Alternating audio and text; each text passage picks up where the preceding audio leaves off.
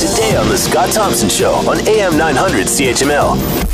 The Ontario NDP are charging that the Liberals are making hydro customers pay for political advertising uh, on their bills. Yep, uh, they're making hydro customers pay for political advertising right up until the next election, uh, says NDP leader Andrea Horwath. To talk more about all this, Peter Tabuns is with us, NDP, MPP, and energy critic, and on the line with us now. Peter, thanks for taking the time to join us. I appreciate this. Scott, it's a pleasure. So tell us what's going on and what we're finding in our bills. Well, what you'll be seeing in your bills is an insert talking about reductions in our hydro bills and noting the words, and this is specified by the government order, the Ontario Fair Hydro Plan, quote, bringing electricity bills down. So, first off, let's face it, Scott, this is all liberal messaging and li- liberal language that we'll be seeing in television advertising and campaign literature next spring when the Liberals launch their desperate fight for re election. Uh, but using people's bills, and you pay for your bills, it's part of your hydro cost, um, to get out this message that the Liberals are actually reducing your hydro expenses is crazy. I mean, first of all, it's partisan advertising. It shouldn't be part of our bills. But the other thing is, it's just not telling the truth about what's going on. We're going to be incurring a debt we're going to have to pay off over decades, about $40 billion uh, to keep our bills low for about three or four years.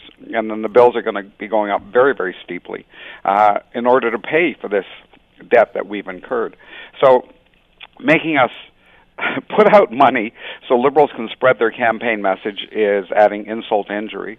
Uh, and then not telling the truth about what's really going on adds even more insult to that injury. It's an extraordinary thing, but let's face it, uh, the Liberals have nothing else but nerve, and they've got a lot of it, and they're putting it on display here with our hydro bills. Uh, and they certainly do have a majority, so uh, not much can be done here. Uh, they seem to be changing the rules of engagement as they go. That being said, is this allowed? Well, it's interesting. Um, legally, they can do it. Uh, a while ago, they changed the legislation regarding government advertising. If you may be aware, the Auditor General yep. was given the power mm-hmm. to rule on whether um, a message from the government was partisan or nonpartisan. And this one's pretty clearly partisan, but her powers, the Auditor General's powers, were cut back very, very sharply uh, by Premier Wynne.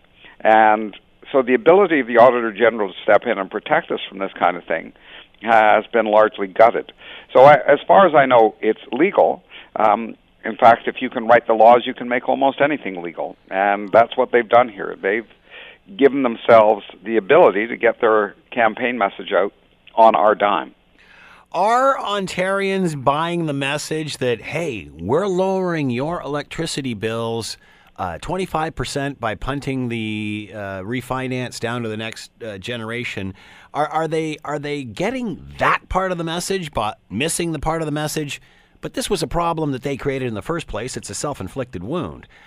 Do they honestly think that no. Ontarians are going to hear one part of the message, but not the last part? Well, I think they're hopeful, uh, but I think it's gone too far. Frankly, I think most people understand that they're racking up a huge debt that they're going to be stuck with paying off to make things look good for the Liberals in this election year and for a few more years. So I, I think most people understand that. There may be some who don't, but I think most do know they're being bought off with their own borrowed money. Um, but I also think, and this is pretty fundamental, that people made up their minds about the Liberals and hydro prices a few years ago. I mean, they they realized that this was a team that was driving up bills to unsustainable heights. And their, their whole drive to privatization has meant all of us pay more. So I, I don't think they're going to be able to escape that. I think that that is pretty deeply ingrained in people's thinking right now.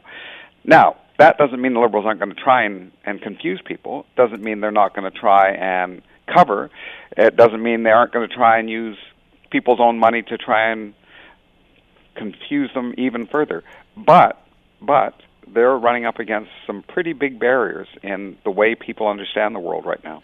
Want to hear more? Download the podcast on iTunes or Google Play and listen to The Scott Thompson Show weekdays from noon to 3 on AM 900 CHML.